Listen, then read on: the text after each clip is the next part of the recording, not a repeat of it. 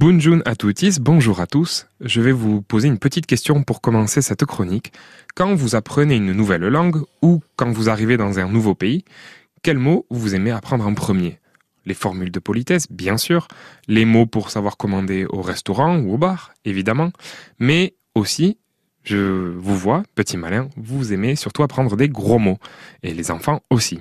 Des gros mots, ce sont des mots, donc ils font aussi partie de la langue. Le professeur des écoles que je suis va apprendre donc des mots à ces petits élèves de maternelle qui arrivent tout frais du mois de septembre. Et je vais leur apprendre également un gros mot. Alors lequel vous allez me dire? Comment commence ma journée? C'est bien simple, je leur dis bonjour, bonjour, bapla, comment ça va? M'appelle Florian, je m'appelle Florian.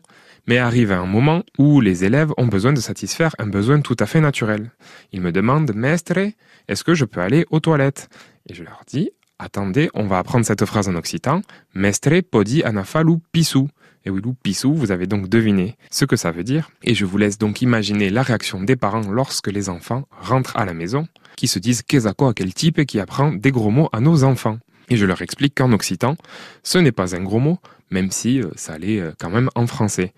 Et ils me, ils me disent, mais ils nous l'a répété toute la soirée, et s'ils le font, ça veut dire que mon travail a fonctionné. Euh, les enfants se font donc un malin plaisir à le répéter en boucle, ils sont heureux, et moi aussi, et donc tout le monde est gagnant. Quelle raison à cela? Eh bien, ça m'amuse beaucoup, déjà. Et comme je disais, ça fait partie de la langue, et vous ne pourrez pas en vouloir à vos enfants, vous aussi, vous aimez dire des gros mots.